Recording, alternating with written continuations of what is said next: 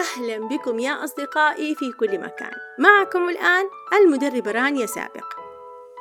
في هذه الحلقة أوجه التحية والشكر لكل مستمعين بودكاست بلورة وخاصة مستمعين بودكاست بلورة في جمهورية مصر العربية والمغرب العربي. شكرا لكم على اهتمامكم واستماعكم ورسائلكم الجميلة التي تصلني على وسائل التواصل الاجتماعي. فعلا أدخلتم الفرح والسرور إلى قلبي وذلك لأني أشعر أني استطعت الوصول إلى قلوبكم وفعلا تمكنت من إيصال الفائدة والسعادة إليكم.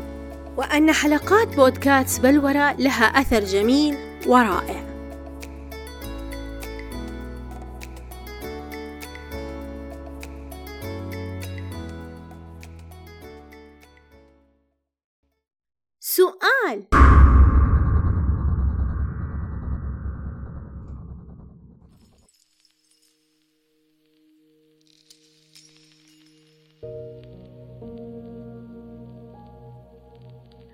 هي الأمور التي لا نتعلمها من المدارس؟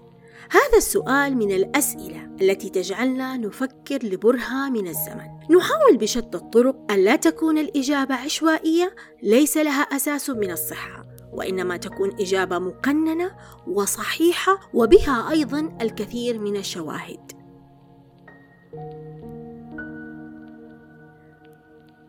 فعندما طرح على مسامعي هذا السؤال لأول مرة من طالبة كنت معلمتها في مرحلة ثانوية حقيقة أصبحت أفكر لبرهة من الزمن فأرفع رأسي إلى الأعلى تارة وتارة أخرى أخفضه إلى الأسفل وأكرر السؤال وأقول ما هي الأمور التي لم أتعلمها من المدارس؟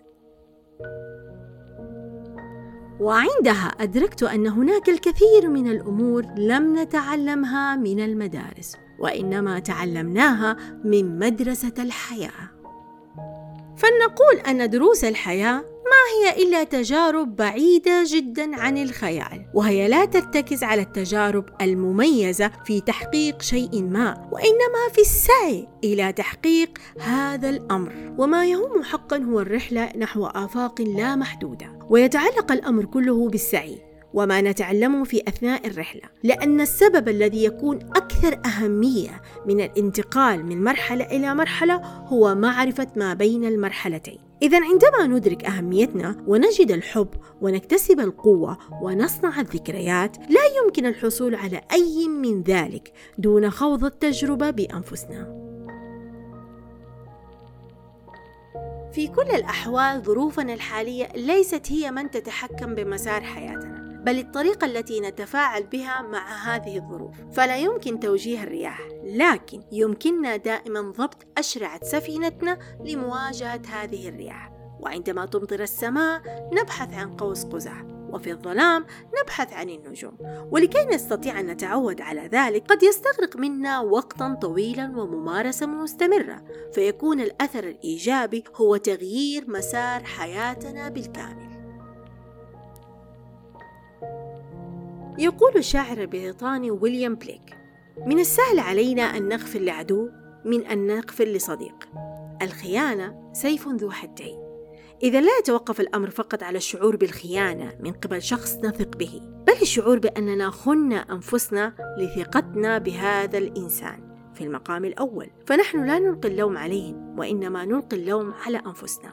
فلا بد أن نتعلم على التأقلم والتخلي وأيضا التفكير بوضوح. وهذا الأمر لا يمكن استيعابه كاملا في بيئة تعليمية بل يجب أن يحدث ويطبق على أرض الواقع. فإذا شعرنا بالخيانة فمن المهم أن نتحرر من أي مشاعر كراهية على الفور. فلن نسمح بمرارة الأمر أن ترسخ في قلوبنا.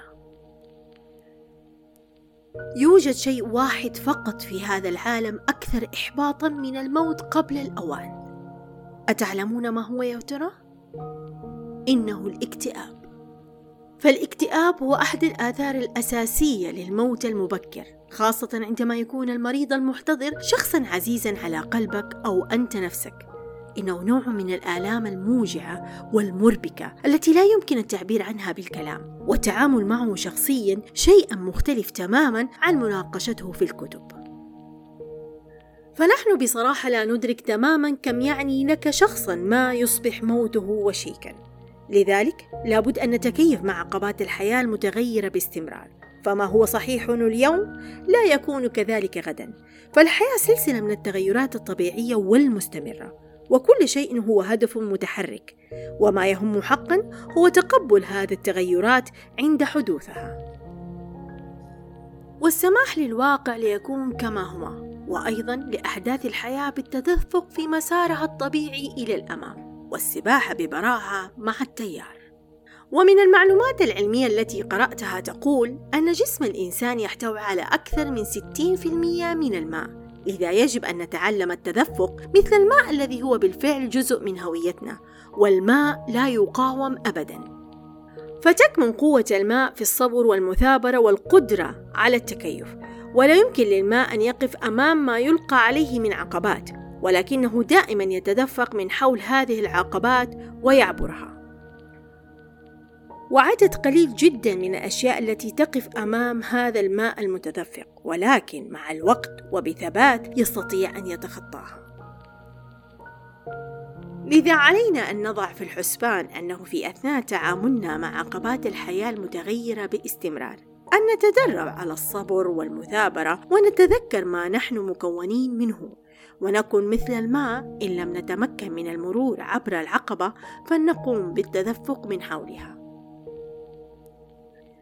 يوجد فرق كبير بين معرفة ضرورة مسامحة أنفسنا والقيام بذلك فعلا. فمن السهل القول أنا أسامحك يا ذاتي لكن تصديق ذلك بحق بعد ارتكاب الأخطاء هذه عملية مختلفة تماما إذ تتطلب القليل من الانضباط والبعض من القوة والكثير من حب الذات. لكن هذا هو بالضبط ما يجب أن نتعلم القيام به. عندما نسامح أنفسنا يكون الأمر صعب في البداية لكن بعد ذلك يكون أشبه بتعقيم الجرح المصاب بالكحول.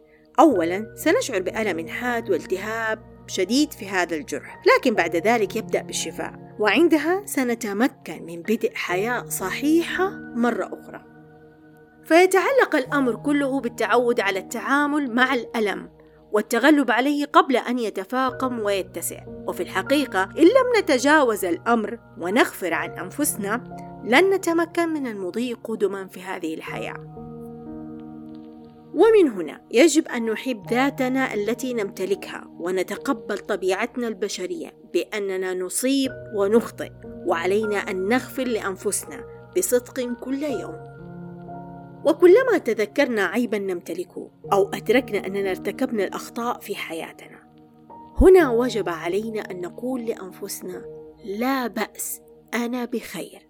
ونأخذ ذلك بأنه درسا مستفادا وننطلق نحو المستقبل دون أن ننظر إلى الوراء.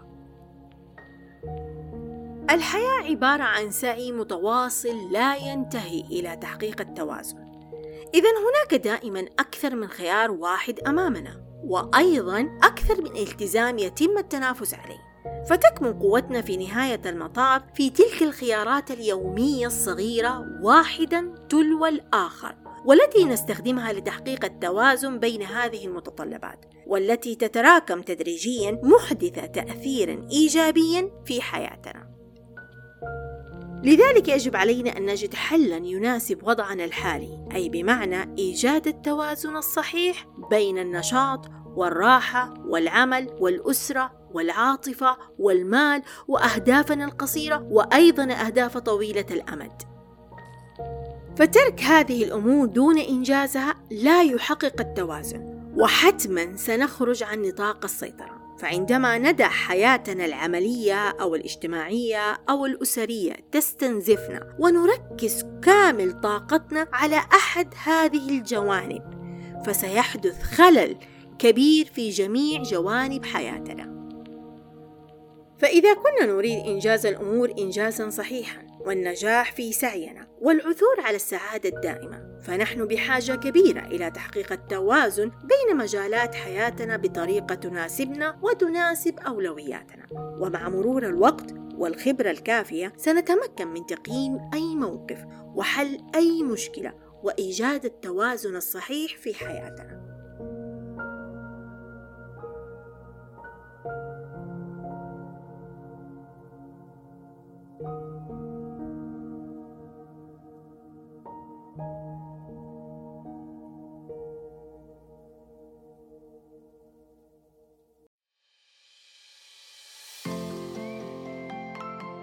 والآن يا أصدقاء بودكاست بلورة في كل مكان. وصلنا إلى نهاية الحلقة. إذا شكرا لكم على استماعكم لها وأتمنى منكم التعليق الجميل على الحلقة في منصة أبل بودكاست. وأيضا لا تنسوا التفاعل الأجمل في وسائل التواصل الاجتماعي. تركت لكم الروابط في وصف الحلقة. وهنا أقول لكم إلى اللقاء وألقاكم في موضوع جديد وحلقة جديدة من بودكاست بلورة. كان معكم المدربة رانيا سابق.